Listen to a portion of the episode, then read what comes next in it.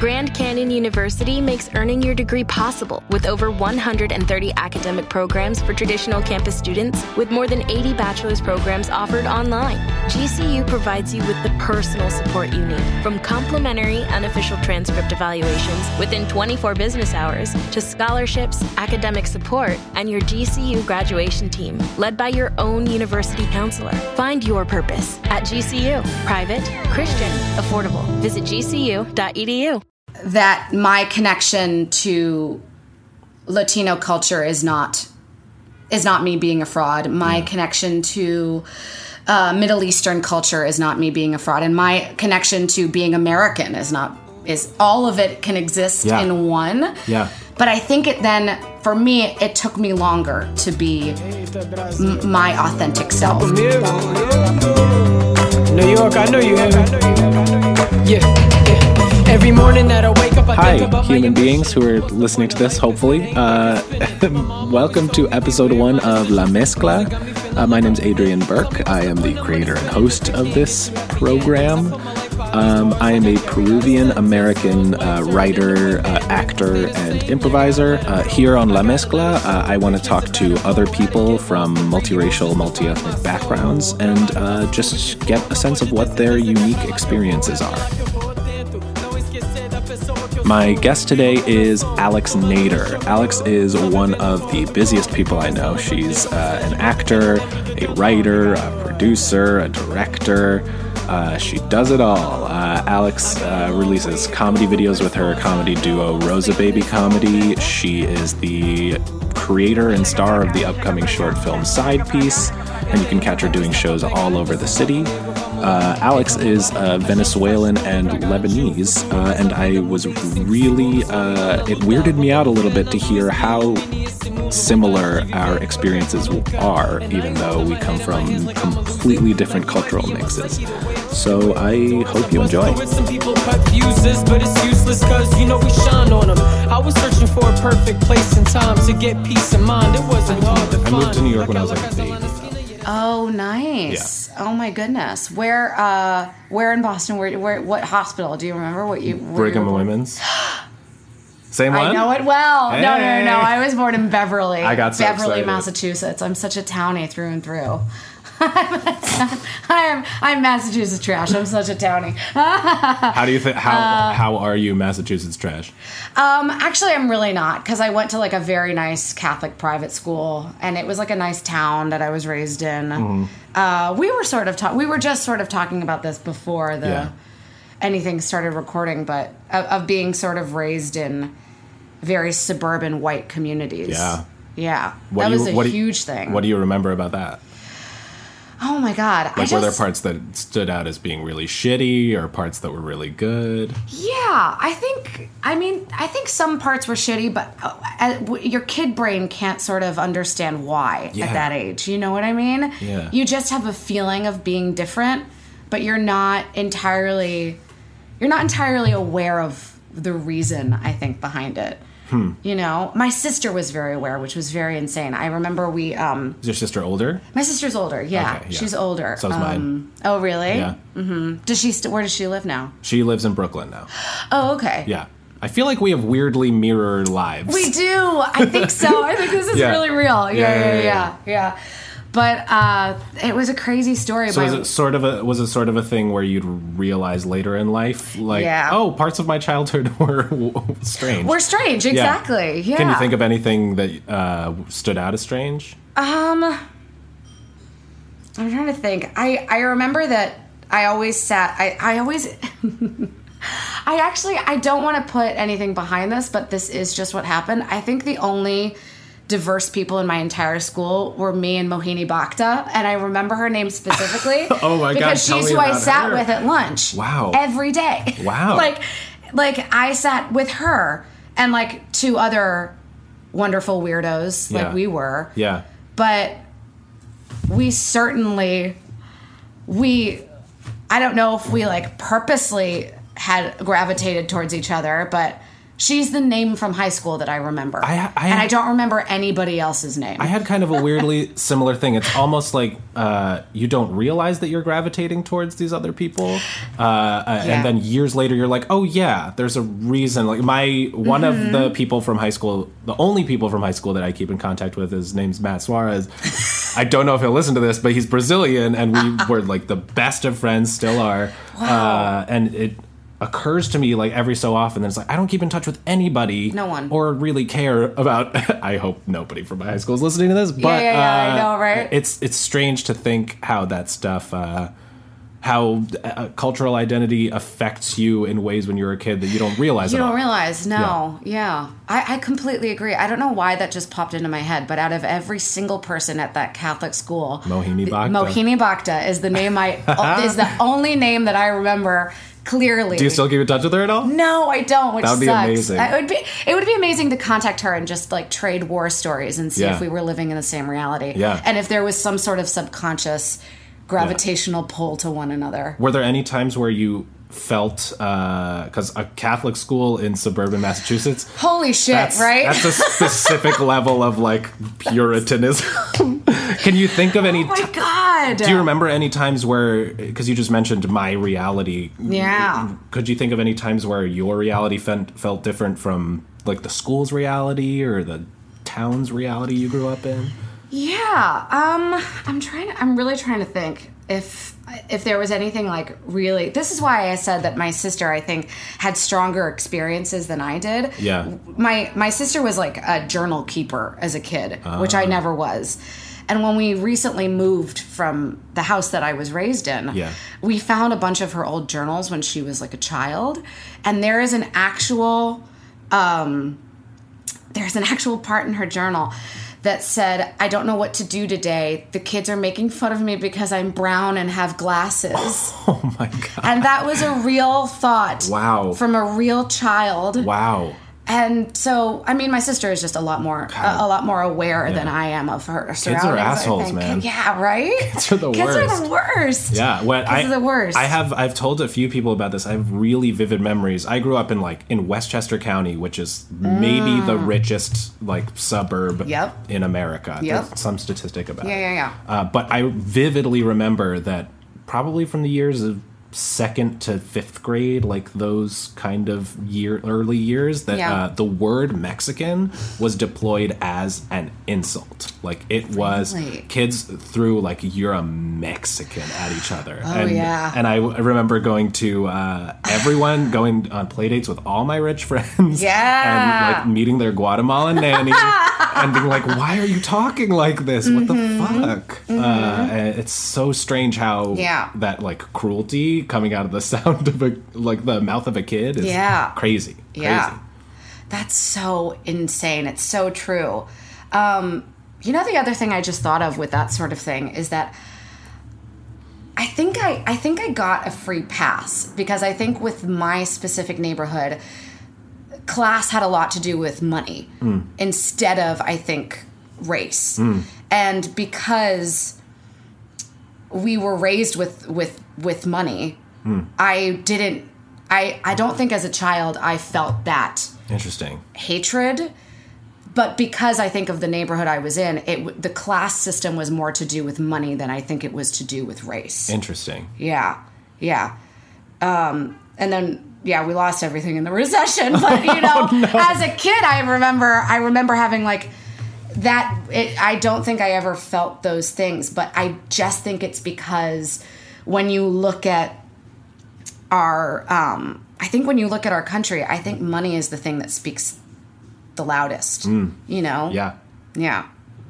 So that was that. Uh, that was interesting. That's sort of a really out. interesting thing you said about Yeah. feeling like you got a pass. Yeah. I think I can. I can definitely relate Yeah. to that because I'm way more white passing than you are. uh, so, so I got a pass on. I get a pass on everything on, Yeah. Mm-hmm. the, on the daily, uh, which is uh, another thing I'm interested in talking to mixed race people about, uh, especially because you're Venezuelan and Lebanese. Mm-hmm. And Lebanese, right? yeah. So, are are there times? Yeah, I mean, It's- it I'm sure it's crazy confusing. So how does how does the mix shake out? Which side is which?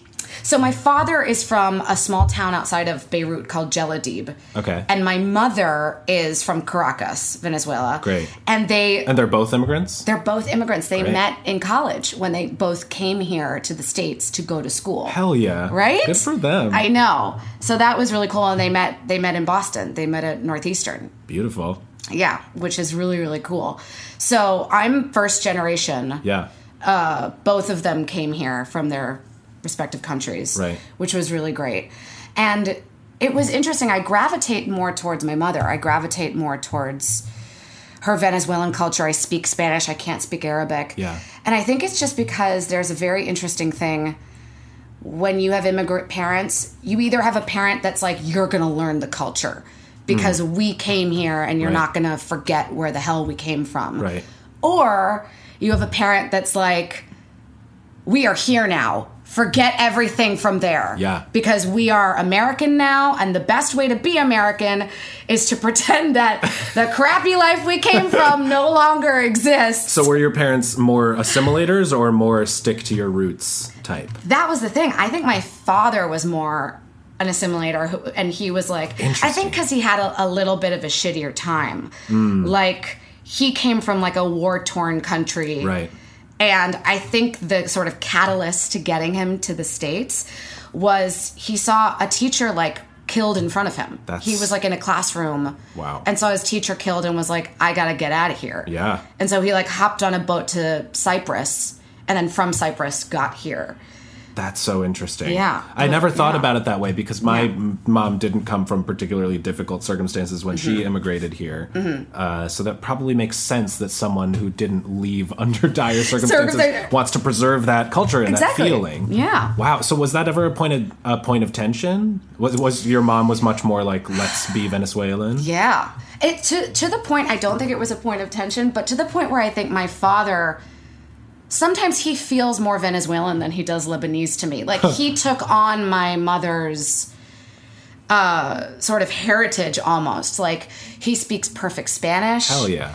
He can what what I think is like the mark of a real Spanish speaker is when they can argue in Spanish. Yeah. Like when they can keep their argument precise in the language and he can do that That's awesome. in Spanish. So I think he really just hopped on my mom's bandwagon. That's great. I mean, Yeah. sound, if he was, you know, trying to assimilate into America, it sounds like he was just looking for a cultural home. Exactly. I think that one. exactly. That's exactly. so cool. Yeah. Another thing is because I think if someone asked me, if I asked you to like define what is American culture, I couldn't Yeah. tell you what that what that is. Oh, I could never tell you. So- like the like I don't I don't even know. Well, you know what? The best way I could think I could describe it. This just popped into my head. Go for it. When you go to like Epcot, okay. Keep going. when you go to Epcot and it's like all the countries. Yeah. And like uh you go to like uh Mexico and they have like Aztecs and then you go to like France and they have like berets and wonderful art. Yeah. And then there's a section that's Washington DC and that's like our capital. Yeah. And literally what's there is funnel cakes and like uh, like those those, those like weird hats that uh That you sort can of put like, like beer cans in. No, I was thinking that like barbershop quartets wear. Oh my god! You know what I'm really? talking about? Yeah. So like that's just- our culture. So our Like- culture is just the 1950s. Yes, I don't know. I think so. like that's what I think of as American culture. I think of like Yankee Doodle Dandy, Yeah, and I think me too. I think uh, of hot dogs. I think of hot dogs. I think of white bread. Yeah. Which I think of. Americana. Yeah. Yeah. So do you? obvi- We're both obviously legally Americans. Yeah. Do you feel? Do you feel American? Yeah, I think I. F- yeah, I feel American. Yeah. I, th- I certainly do. Yeah, I'm. I think I'm very Americanized for Cool. sure. Um, What do you think? What does that mean? Very Americanized.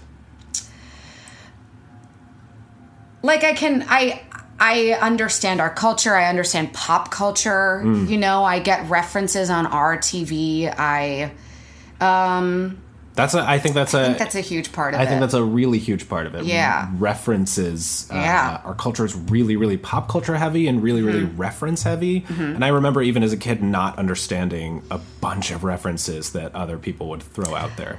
Uh, like Yeah. um, I'm trying to think of. I did. I also this was maybe as I got a little older, like Mm-hmm. late high school, college years. But I spent a long time not knowing who Ben Folds was, and I I had and still have a lot of white friends, and especially when I started doing comedy, That's I would start doing scenes and people would uh, reference Ben Folds all the time. So I had I like went home and listened to a Ben Folds album and hated it. That's great. uh, just so that I could understand what other people were talking about. That's great. Yeah. Um. Oh my God! You know, as as I'm as we're talking, I'm starting to realize maybe I was just like such a space cadet as a kid, because it's hitting me like now the things I didn't get then. Like, um, now that I work for that company, Story Pirates, Yeah. we just talk a lot about like children's books we used to read or n- nursery rhymes Yeah. or they always reference like it sounds like this nursery rhyme and for the first time i'm realizing i didn't i'm like i don't know what that is like you know I was hanging out like with this. I, I- I'm realizing now that things that people know, everybody knows as children. I'm like, I don't, I don't have any. Yeah, it makes you feel like I a little no bit of an, makes you feel is. like an alien. right? Yeah, exactly. I was hanging out For with sure. uh, uh, this musical improv team I perform with, and we were everybody was going around and we, we were trading um, uh, like songs that our Mm-hmm. mom sang to us when we were a kid. Uh, and like most of them I didn't recognize, and then when it, the attention came to me, I was just like, uh, "My mom sang Pio Pio Pio to Yes, me." yes, yes, Did your mom sing that? Yes. Oh, um, or that one that's like, or, uh, uh, or the Aroro mi niño, Aroro mi sol. and I like sang it, and everybody looked at me, and, and it was that trademark, like, Like, I'm a caring New Yes, York exactly. white person. Like that's amazing. Where they make direct eye contact with you, and you're like, that's so cool. yeah, yeah. And- or that one for babies that's like, arepita de manteca. Na. It's really crazy. I it's all it. such crazy things, but that's the stuff that's triggering Yeah. to me now. Yeah. Instead of like.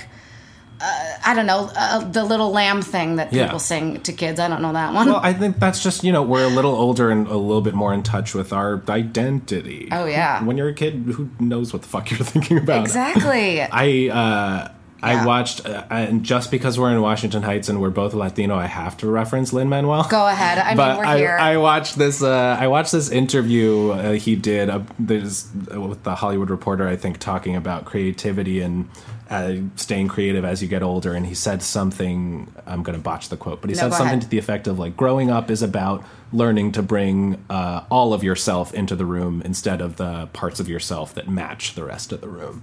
Oh my and I was God, just that's like, amazing. Oh, speak to me, Lin. As as a I love that. like I spent I've spent my entire life trying to be white, like Yeah. in, a, in a big way, and succeeding, yeah. and, suc- yeah, yeah, yeah, yeah, yeah. Uh, so I think it's only recently, and part of the reason I wanted to start this podcast is to Yeah. start bringing all of myself into the room. you know? Wow, I love that. Yeah. But that is, I think, wow, you really just spoke to something. I think that that has been the biggest challenge for me. I know that um, this is a little insider ball, the fact that we're both artists and do work that we have to sort of bring ourselves into the room every day, all the time. Yeah. And that was really challenging for me at first. Like I, I moved to New York when I was 18 and I've been at this for nine years now. Mm-hmm. But when I first got here, it was really, really, really hard. Yeah. Only because I had no idea how to how to um, bring all of myself because I don't think I knew what all of myself Yeah, was. exactly, exactly. You know what. I mean? Because you are very trapped. Like Right. culturally, you're wa- you're raised in this very white community, but that's not what people. Well, for me, that's not what people see when they look at me. Right. So Me neither. yeah. So I, I always sort of say this like uh, sort of at the beginning when I first got here, I always went into the room for like Madam Secretary and they would try to like put a hijab on me. Oh my and God. Then, and then they would like I would be texting my father because there'd be Arabic lines and he would voice memo over what they sounded like. And I felt like such a fraud, like a true fraud.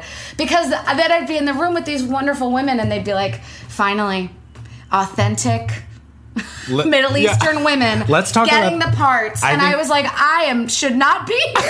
I should not be here. But I also can't ever go in for like uh, like a Tide to Go commercial where the mom is like uber white. Like Yeah. that also doesn't Yeah. work. I think so it's there's a- really, really hard. I think you're hitting the nail on the head, Yeah. uh, especially with the word fraud, which constantly runs through my head. Yes, Uh, yes. But there's this feeling of um, uh, almost like it's almost like homelessness. Yes. kind yes. of, Agreed. Uh, Yeah. because uh, you just feel trapped between things, Mm-hmm. and you're not enough of one thing to satisfy one group, and not enough of the other to satisfy the, The other group. Mm-hmm. Uh, and I, it affects me, especially in the audition room, because it's a business where we're judged by how we look. Look, exactly. Uh, but just like all the time too, like Yeah. Mm-hmm. every day. What? Uh, Can you?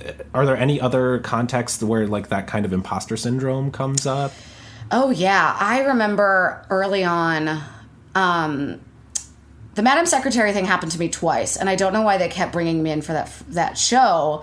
But the other thing I remember was I would go in for Sesame Street a lot, and they would need uh, bilingual speakers, which I was. Yeah.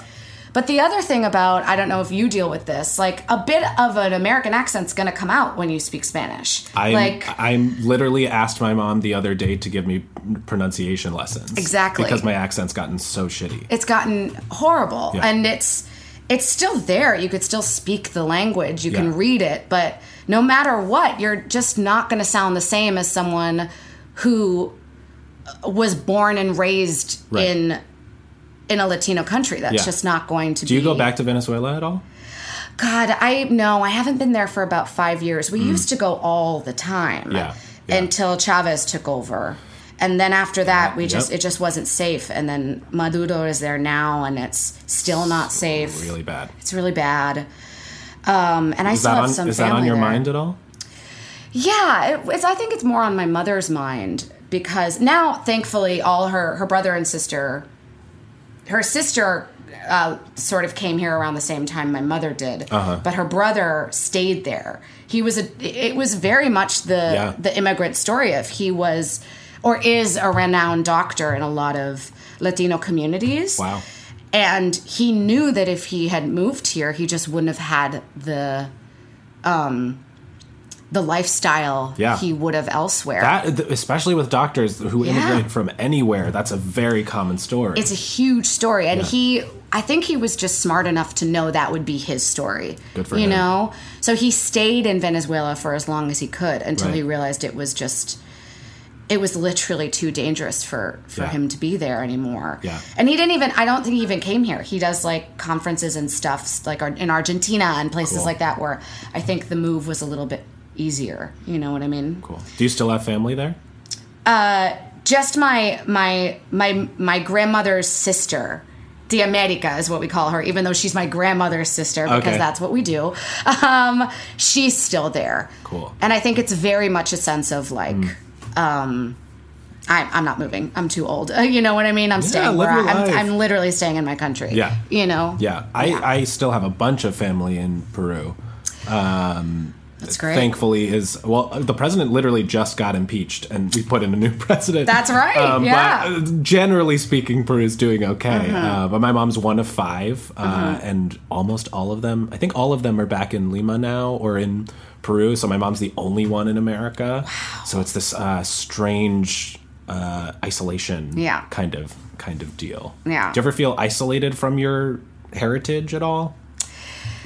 Yeah, for sure. Not anymore because I've I think again like you, I've made a point to try to Yeah. reconnect with it. Yeah. Um and it's actually not very challenging anymore because uh, my sister did a wonderful thing and she she became an immigrations attorney. That's what she does Whoa, now. And my mother is her translator. So my mother is her court translator. Family business. I know, I right? Love that. So I think luckily because of that, I get to stay very Wait, in you- tune with. We've talked about this, right? Mm. My mom is a court interpreter.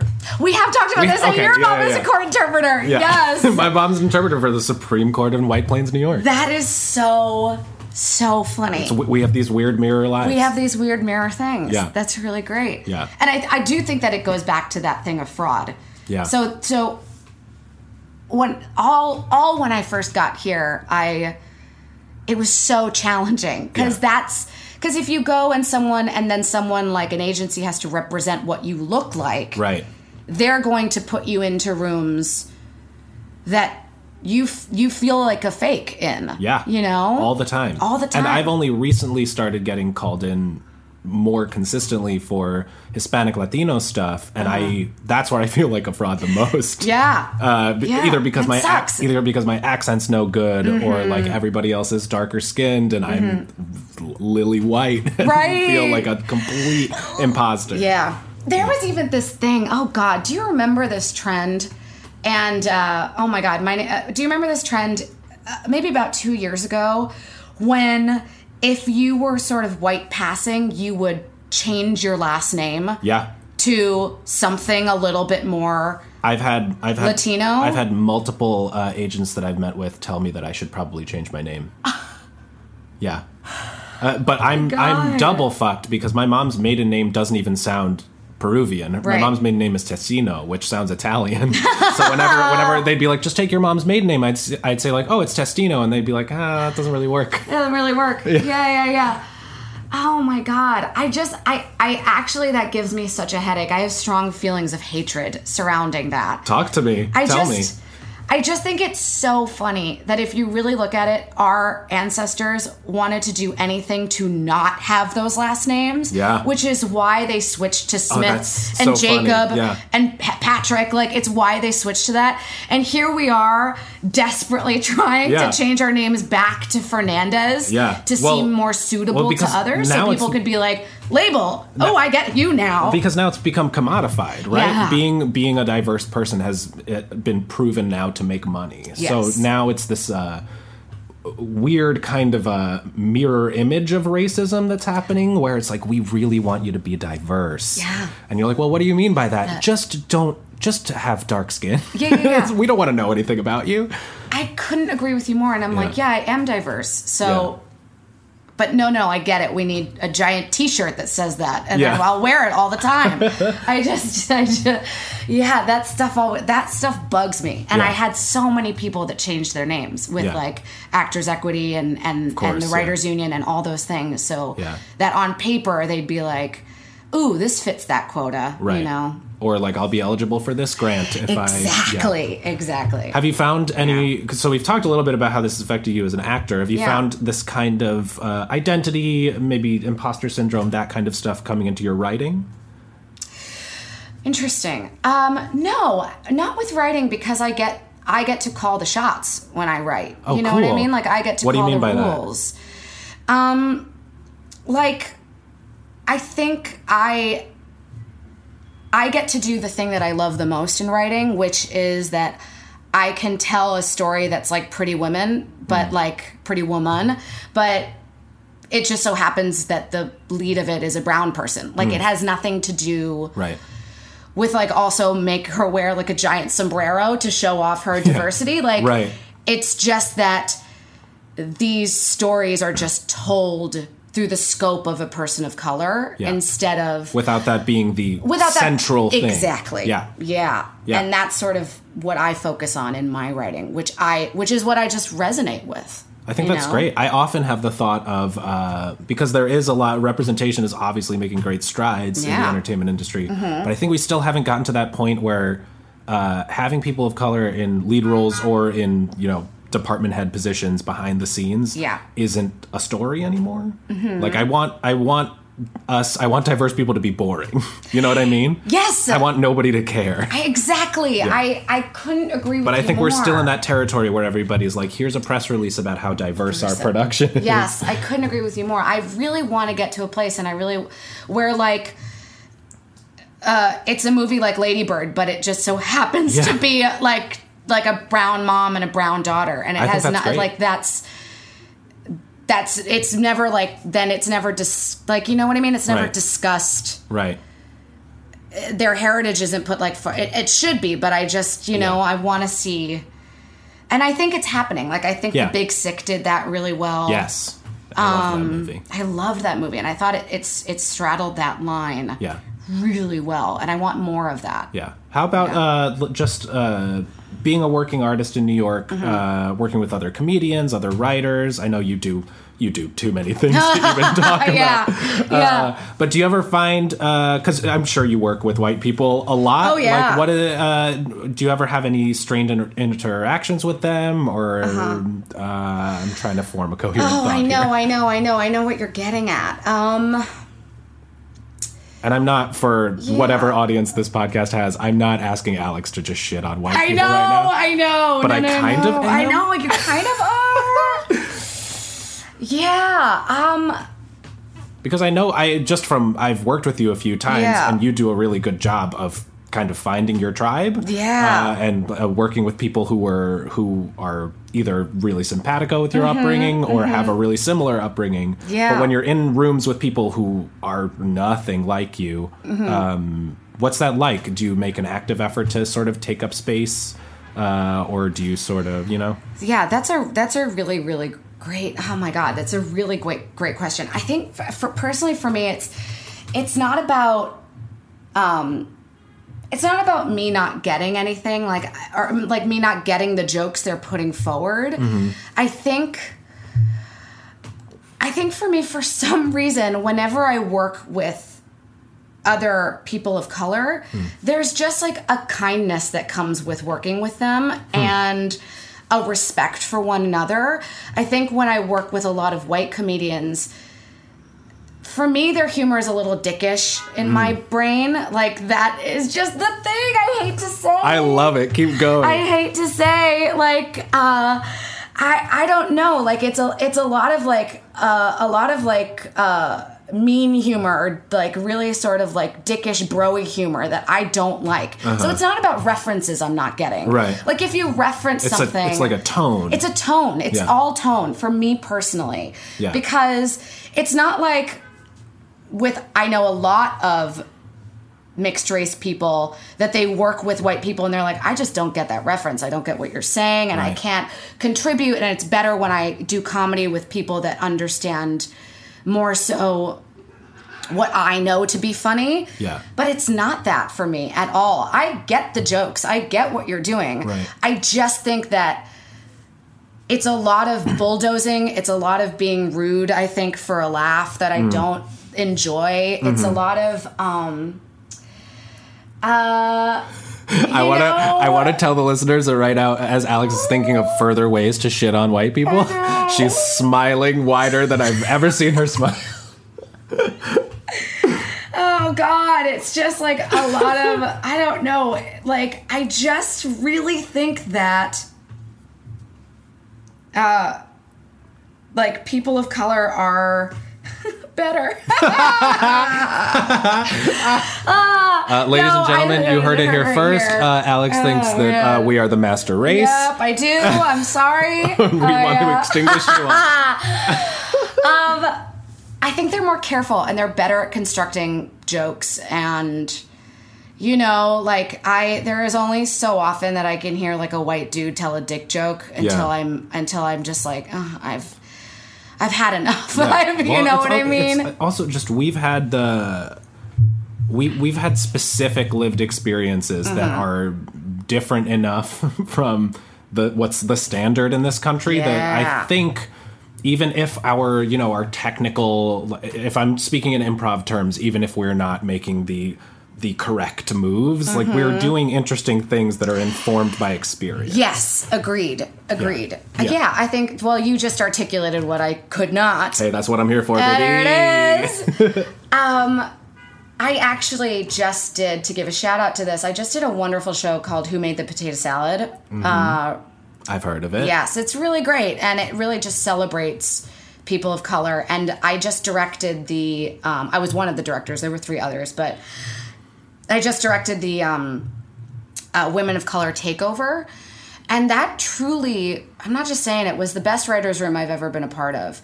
And I just think there was like a, um, a care with what was done. Even if it, even if some stuff was garbage during the first read, Yeah. I could still see a level of like, uh, of like caring about Yeah. things a little greater. And I just think it's because there's, there's, there are less shots. So when you get a shot, Yeah. you're going to come to slay. I was gonna say, You know? especially with um, with people with people with immigrant parents, whether they're first or second generation immigrants. Yeah. Uh, there's a certain amount of stakes to everything that you don't find in white performers or writers. Yeah. Uh, where it feels like for us, it's like, oh, we don't. We, we don't have that much time or that many opportunities like we Mm-hmm. need to get it right this time And i think that leads to a, a, a more caring writers room a more caring rehearsal room Yeah. uh, and just more receptive work Yeah, exactly. I Yeah. think so. And I think it's just because if you look at our if you look at comedy specifically, it's dominated by a certain group of people. Yeah. So if it's dominated by them, they they those people do feel in their element and they feel comfortable Right. all the time. Right. But if you are not the dominated group, you have to bring it Yeah. whatever it is Yeah. to the table. And then even the then, time. even when you bring it, a lot of what you do is only going to be seen as a reaction to what Yeah. other people are doing instead of I have ideas. Yes, exactly. Yeah. Exactly. Uh, oh, I hate to say it, but to go back to Lin, uh, his father, who is a wonderful Yeah. speaker. Luis Miranda. Yeah. Uh, I remember when they did the documentary on, on Hamilton, his father was like, I don't understand the stereotype of Latinos being lazy. Because they have to work twice as hard Yeah. to get half as much. Like that is the I mean, black that's the rhetoric. Black that's the people have thing been hit could with the same stereotype. Yeah. Uh, when in reality, it's like, no, we do everything for it, especially Latinos. Yeah. And that's something going back to the people throwing around the word Mexican like it was a derogatory term. Uh, and all these people had Mexican gardeners. Mm-hmm. Central American nannies. Uh, it's this really, I don't know how that stereotype gets perpetuated. I, I, really don't I really understand. don't know. I also truly believe that they're doing the jobs that like white America doesn't want. Yeah, yeah. Like they're doing those jobs because there are jobs to be had. Yeah. Yeah. Yeah. Yeah. Uh, God, and that's my two cents from the actor that you've been wanting to really listen to. um, yeah, yeah. So, This um, is this is great. I I is great. I feel like maybe we're starting to run out of steam. But is there anything else you want to talk about? Um. Oh my God! Yeah, let's talk about this because I know this probably won't be a topic brought up with like other uh, people. Yeah, but, please. Um, how do you think that growing up in a white community, although you are biracial, has affected what you're attracted to in your dating life? Whoa, Whoa! Right? damn! I Damn. should. You should be hosting this Right? in my dating life. Yeah. I. That's the thing. I think I'm a, a, a specific species of biracial person, which is uh, the the totally and completely white passing uh, species. Like I, I've only recently become comfortable with telling people and making sure people know that I'm Peruvian, um, because for the imposter syndrome thing is so strong that for so long I've just been like, I can't claim that I have white privilege in two countries, not just one. So like, Right. I'm not gonna like claim being part of a marginalized group. That feels weird. Mm-hmm. Uh, so I think partially as a result of that, I've pretty much only dated white people. Uh, yeah, you're nodding. Mm-hmm. I'm nodding because that's what I'm trying to get at. Yeah. So have I. Yeah. Yeah. Yeah, even though, you know, I grew up in a Spanish speaking household. Even though Mm-hmm. my dad was white, he spoke fluent Spanish because he was raised in Spain. Yeah. Uh, so I think, you know, especially growing up in a rich community and Mm-hmm. growing up in an American community, there's a real pressure to assimilate. yeah. Is that my phone? I think that's your phone. You should keep this part in. Definitely my phone. This is definitely my phone. Oh, is it? Oh my god, it's my phone. Oh my god. Oh I'm my that God. person. Wow, and something great just happened. I was saying scam. It was scam. I was saying such amazing things too. you were. Take that back. I don't Take remember. two. I don't remember what I was saying. Damn. Something about um, white people suck. We're the master race. Yeah, yeah, yeah, yeah, yeah. Exactly. What was I say? Oh no, I remember now. Uh, so uh, blah blah blah. Uh, uh, there's a real pressure to assimilate, uh, especially in wealthy communities, which it feels like we grew up in similar neighborhoods. Um, so I quickly stopped wanting to speak Spanish in the house with my mom because I wanted to be like everybody at school. Because I think probably kindergarten, I knew English, but I wasn't speaking it at all at home, so it was a little bit of a struggle. Uh, and then from there, uh, I was like, mm, I don't want to speak Spanish anymore. Right. And now it's completely reversed, where I'm begging my mom for us to speak Spanish. Uh, so I think uh, I think there's a real pressure to culturally assimilate, and that sort of led to me doing what everybody else in you know Scarsdale, New York, does, which is yeah, Yeah. everybody's white and we date each other. Yeah, yeah, yeah, yeah.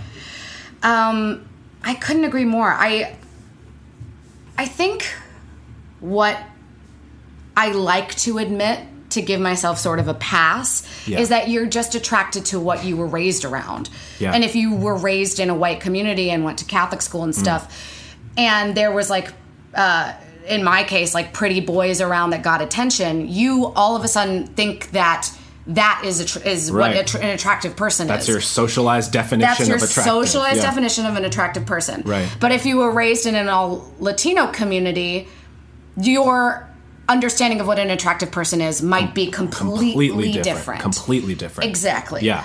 Um, which is why like which is why one of my biggest pet peeves is when like just people who look exactly the same date each other. Yeah. like I literally hate that so much. Yeah. And I'm like, you have to be aware what you're doing. You're Yeah. just dating someone that looks exactly like you, right? Yeah, well, people aren't. this is Um, the kind of stuff people aren't aware of. They're not aware of. Yeah. But I also mean, have we- to we get think- it. It's what you were raised around. I think that's a really good point. Our Yeah. our our our values are dictated largely by the culture we're raised in, not necessarily the one that is our heritage. Mm-hmm. Yes. For especially for children of immigrants. yeah, exactly. I go to Peru at least once a year. It's usually like a once a year clip. My mom Yeah. goes a little more often. Yeah, Uh, yeah, yeah. And I love going, and to a certain extent, part of me feels at home there, but I do feel like such an outsider because I was Mm-hmm. raised.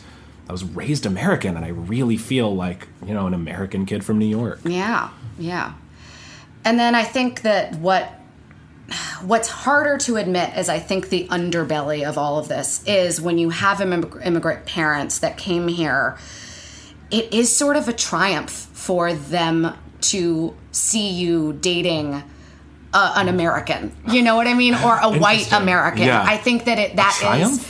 Yeah, I, I think that. I mean, I think in my deep like in the thing that I would hate to admit, I think in a lot of Latin communities, if you date like um there's a lot of Latin communities that are that are racist, that Oh. are colorist. You don't need to tell me. Yeah, that if you come home with a black boyfriend, it's not great. Yeah. And you didn't you didn't do as well Yeah. as Yeah. you know, like your cousin who's now dating like a white guy who wears a lot of ties. That like is you very true. I And that just think that that's like a thing we don't talk about. Yeah, much. and that's the thing I try to point out to white people Mm-hmm. when they, whenever they mention diverse. White people get a very specific tone of voice when they say the word diverse. Uh, but I try to point out that like everybody who's not a white American, it's not like we're all holding hands and getting along in the rest of the world. Like, No! Peru, Peru has a horribly racist history. Yeah. Like li- there's uh, an avenue in the middle of the city that used to be named Avenida Mandingo, which Oh no.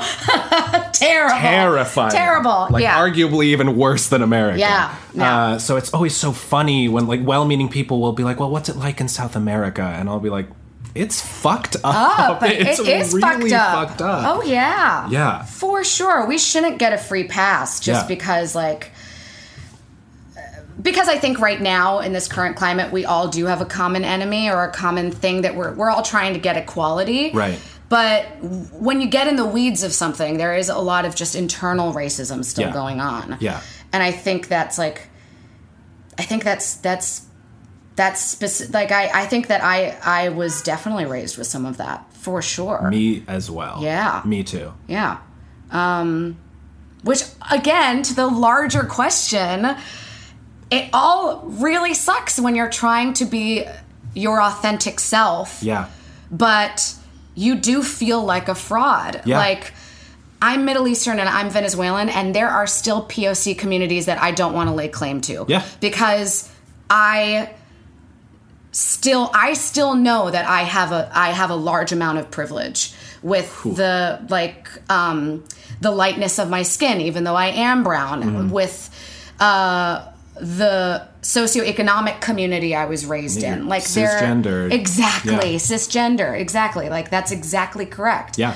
Um. Yeah, I ha- I It's, it's, I struggle tread with that. lightly. I struggle with that every single day. I was Yeah. just uh, talking to a friend about this who was trying to convince me that like, no, you're a person of color. You can lay claim to this, and I still am unable to. And I so still am un- it's unable to. hard. So then, how do you like? Then Yeah. that's the question. How do you do it? Because Yeah. when you're in those communities, like when I was invited to do Who Made the Potato Salad, Yeah. I felt like I was home Yeah. in that in that group of women. That's great. That's amazing. and that's wonderful. Yeah. So I think it's just about finding a home in places, but not being the loudest voice in the room when you don't have to be. Hmm. Right. I think maybe there's where the Yeah. balance is, but that's a question still. Yeah. I don't know. I Figuring think it out. it's a really specific thing in America where every minority group is painted as a monolith, Mm. uh, either at, as voters or just as people, uh, and especially Latinos, where there are so many Latin countries Yeah. with completely different deals. Mm-hmm. Uh, and I think on my days where I'm really doubting, like I'm not Latin, I'm not a Latino, I'm a, Mm-hmm. I'm a I was socialized white, like blah blah blah blah. Uh, I I think about that that the average white American sees uh, Hispanic person as one thing, Mm-hmm. uh, and if I can help get people to see that like we are not we are far from one, One thing, thing. like we Yeah. Mm-hmm. are millions of things, and I, I think that gets me through my my tougher days. Right, right.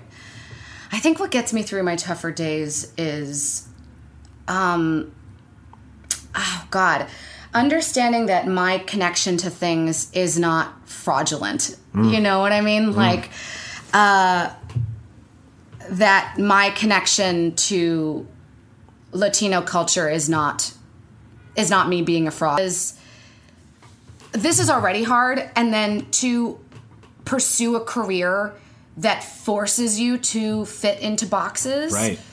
is then doubly hard. Yeah. you know what I mean? Yeah. Uh, so I think making my own work was the, a huge turning point. Yeah. And then, um, Can you think of what the first project was? oh God, uh, what was the first project where I really felt like myself? I think um, That's an intense question. That's a really intense question. Oh my god. Um, yeah, I can. It was a it, it was a it was a mockumentary that Frankie uh, LaPace and I did with Rosa Baby called Frank and Patty, where we literally played old people. Mm-hmm. Yeah. that's when I first felt like I was making the work I wanted to see. Fuck yeah. Yeah. And it, it had nothing to do with race. I think that's why. Yeah. It had nothing to do with it. It has to do with we were characters, Mm-hmm. we were funny characters, and it truly was just us writing something that we laughed at, but we weren't trying to I don't think we were trying to comment on we were certainly not trying to comment on anything. Yeah, yeah, yeah. It was and that's when I was like, "Ooh, I'm I think I'm onto something." It sounds like you. It sounds like you found something that was what we were talking about earlier, where it's just. I'm not saying your project was boring, but Yeah. like all that racial socioeconomic stuff was the boring part. Yeah. Like, that wasn't the thing. that wasn't the thing. Yeah, and it might be other people's things Yeah. like people doing comedy and commenting on that Oh, is please. wonderful. That It's might necessary. exactly. That might be your thing. But i think my act of rebellion or resistance was just writing what i thought was funny yeah, and then casting people of color and revolving it around giving work to those people. Yeah. But not it being like not doing something like decoded or something like that. Right. Decoded. right. You know what I mean? Like that's not where I was going to flourish. Yeah, I know what you're saying. I, I I think there's something about being mixed, maybe, and I'll see as I talk to more people that might lend itself to that lane where it feels Maybe. like I I don't know if I can quite lay claim to being this political. Mm-hmm. Uh, artist that really makes stuff about race when I feel so like stretched between things, Mm-hmm. uh, but I think maybe the power we have is to make it boring, you know? God, man, I I could cry hearing that. I think that's exactly it. I know, Do right? It's a podcast, so you won't see my my tears. Um, No, this is But I think fantastic. This, is this- I think exactly we're why. This is exactly why I wanted to have these conversations. That's exactly right. Our like, oh, I only can speak for myself, uh, Yeah. not our, but I do think my contribution to this world will just be making things I think are funny and making them very boring and normal, Hell yeah. and then just casting it with not boring normal white people. Fuck yeah. yeah. Alex, That's it. thank you so much for coming in today. Of course. is there Thank anything you for having me. Is there anything you want to plug? Uh, oh my God, is there anything I want to plug? Yes, I currently have a new mockumentary out called People of the Pop with uh, my uh, writing duo, Rosa Baby Comedy. Um, and then I have a short film coming out called Side Piece, which will be my first solo screenwriting endeavor that I'm really excited about. Hell yeah. Yeah. Alex, thank you so much. Thank you so much. Thank you. Yay! Yay! Hey everyone. So there's a weird jump in the audio here because uh, Alex and I thought our conversation was over, but as soon as I turned the mic off, we just kept talking, uh, and it was still really interesting. So I decided to turn the mic back on. Enjoy the rest. I'll go after. What were we just talking about? Um, Oh, uh, if you're if you're willing to disclose your age on the on the On podcast. the podcast? Yeah, I asked you how old you were. Yeah. I, so right now I'm 25. 25. Amazing. I'm 26. And that's a lie. I'm 27. I'm Oh, 27. my God. I lie about it. I have a real big complex with my age. Um, anyways, but for I, another podcast. That's for another podcast. But here's the reason I Yeah. think is because I I came here when I was 18 and I started auditioning right away. Yeah. And I think that you're given you're allotted a certain amount of time in the eyes of your family and people around you to get to do this Yeah. before it becomes we're worried about you and we wonder if you'll make it in life Yeah, that's period that is this is a question I had written down but didn't quite get to earlier. Uh, was like, what the fuck was your parents' reaction to uh, being a, a create like an actor, like being a creative person? Because for children of immigrants, that's a real complex. it's a real thing right right right I, I they were wonderfully on board Yeah. they were really really on board Mine too. Um, I I don't want to assume, but I think my father was so on board because he did come from a like a very Lebanese Middle Eastern culture where you just like take care of your daughters and until they maybe get married and then you Yeah. don't have to sort of deal with it anymore. So I think in the eyes of my father, I he can still like take care of his little girl even though I'm 27 until the day I find a husband and then I think he's So it's like he doesn't have to let you go quite yet. yeah, exactly. So, so I think in his eyes I'm still like a little kid figuring it out. Yeah. you know what I mean? Yeah. Which I still feel like that's exactly who I am. Um, sometimes, but that's more so with with Middle Eastern cultures than I think with anything else. Got it. What about the Latin side?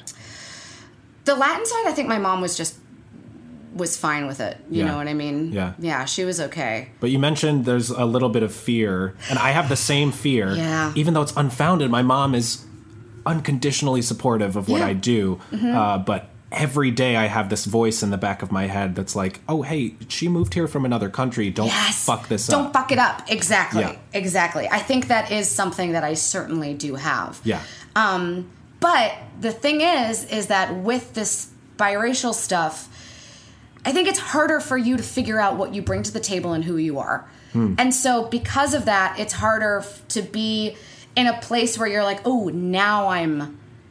Now I'm working. Right. Like now I'm doing the right thing. But Yeah. that's around the time where I think I have this complex of people start to give up on you and Yeah. wonder if you're just wasting your time. Right. Um, and I think that does come from having immigrant parents. Yeah. I, I certainly do. And I think people who don't, whose parents are, you know, natural born citizens, have Yeah. a some of the same thing, but just not to the same degree. There's this old American mythology about like, why aren't you a lawyer or a doctor? Yeah. Uh, but for uh, first or second generation Americans, it's uh, to an intense level. I to an intense degree. Yeah. Yeah, yeah, yeah. Uh, yeah, I completely agree. Um, what was I to say? I forget. I totally forget. Yeah. Um, it's a really, uh, yeah, it's a crazy story. I, um, I, I think the other thing that is true to me is that I don't know if you feel this or if this is off topic, but then it becomes a thing that if you haven't discovered yourself, it's hard to celebrate the small successes. Like, Oh, what do you mean by that? I mean by that, like, having immigrant parents, you don't want to celebrate the small things until you get the big thing in life, hmm. until you get the big break or the big success. And. Yeah. then you can shout it from the rooftops. Right. But all the small steps you take to get there, Yeah. it's almost like you don't want to tell anybody. You don't want to say it out loud. You're blowing my mind right now. I Right? I, I I have a story. It's not quite a story, but I vividly remember when I graduated from college, Mm-hmm. which um, it should be a big deal to a, a child of an immigrant. I I downplayed it to a degree that my mom was like, "Why are you not excited about graduating from?" She actually pulled me aside and was like, "Are you okay? Like, Mm-hmm. what's happening?" And I was like, "Yeah, it's just doesn't matter. College doesn't matter that much." Did you do the same thing? I did the exact same thing. This is so insane weird to me. That's so weird. I she like threw me this big beautiful like graduation dinner and i was just constantly downplaying it to everybody to the point where i still feel bad about it Oh my god. I the only thing I had in my brain coming into this podcast was this story in my brain of I graduated from a conservatory program Yeah. that I I wasn't proud of myself at all. Like Yeah. a graduation felt like garbage to me. Yeah. I wasn't something that I because I had a I had a goal in my brain which was oh to be successful in as a writer or as an artist in any way and unless that was the thing right I wasn't going to celebrate anything Yeah. beforehand. And so I remember I I still feel bad about this. I didn't let them go to my graduation. We got dinner and then there was a graduation after party that I didn't even write down the address and Yeah. that day in New York it rained.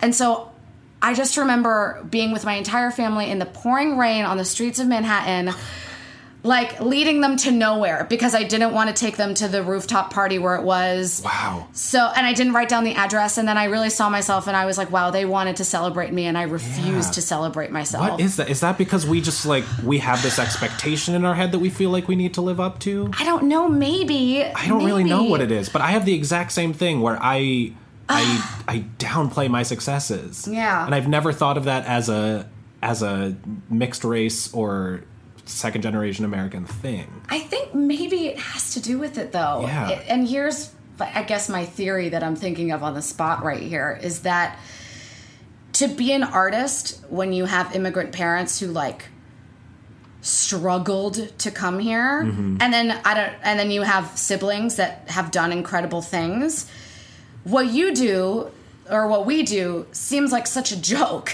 Yeah. And until you prove yourself in like an economic way or in a f- popularity way yeah. you don't want to celebrate a second of your what you think is a joke Yeah. life Even because when- you're seeing it through someone else's even lens. when your family and my family are all they don't think it's a joke they think it's great they support me but Yes. i still think that they think it's a joke Yes, I think this is true. Like if we brought in our moms, they'd be like, "What are you guys doing? Yeah. We support you Yeah. fully." But it's like, Oh my God. I have to keep thinking this what if we did an episode where we both brought our moms oh my god, there's it. Oh my god. i wouldn't be opposed I wouldn't be opposed. We should get them in here and talk to them immediately. that's a great idea That's an amazing idea. oh man Wow. That's insane. this is really blowing my mind it's blowing my that's incredible that we had the same experience of graduation. and this is this is exactly what i'm talking about of uh and i of not knowing what is your cultural identity until you find it mirrored somewhere else Yeah. i never thought of this as maybe a result of my cultural upbringing uh, and i'm only thinking of it in that context now because of this conversation Yes. and it, yeah. yeah i think that's part of the like loneliness of being mixed race Absolutely. Yeah. I think that's a wonderful reason to plug your podcast that we're on right now to do this podcast and to have these conversations because I think it's fascinating. Actually, my my writing partner Frankie LePace, I think because he was raised not with the economics like privilege that we had, Uh-huh. he is able to see this stuff a little bit more Yeah. and he pokes me on it. Yeah. Like sometimes when I tell him about something in high school, he's like, did that have to do with because you were brown? And I was like, I don't think so. He was like, think about it again. like he Yeah. he like makes me go back and think about stuff in in my immigrant way in my Right. uh, because of my color. He makes me do Yeah. that. Yeah. Whereas like I don't have to think of that on my own because Yeah. I, it is such an isolating conversation. Yeah, and w that's its own form of privilege that we don't Yeah. have to think about it. boom. And I think yeah. yeah. and I think that's why I I am trying to make more of an a- active effort to seek out people who are like me so that I can think about my life in this context. Yes. This pod- podcast is for selfish reasons. This podcast is, you know what? no one's going to listen to this episode but us, and it will be wonderful. Honestly, you're not wrong.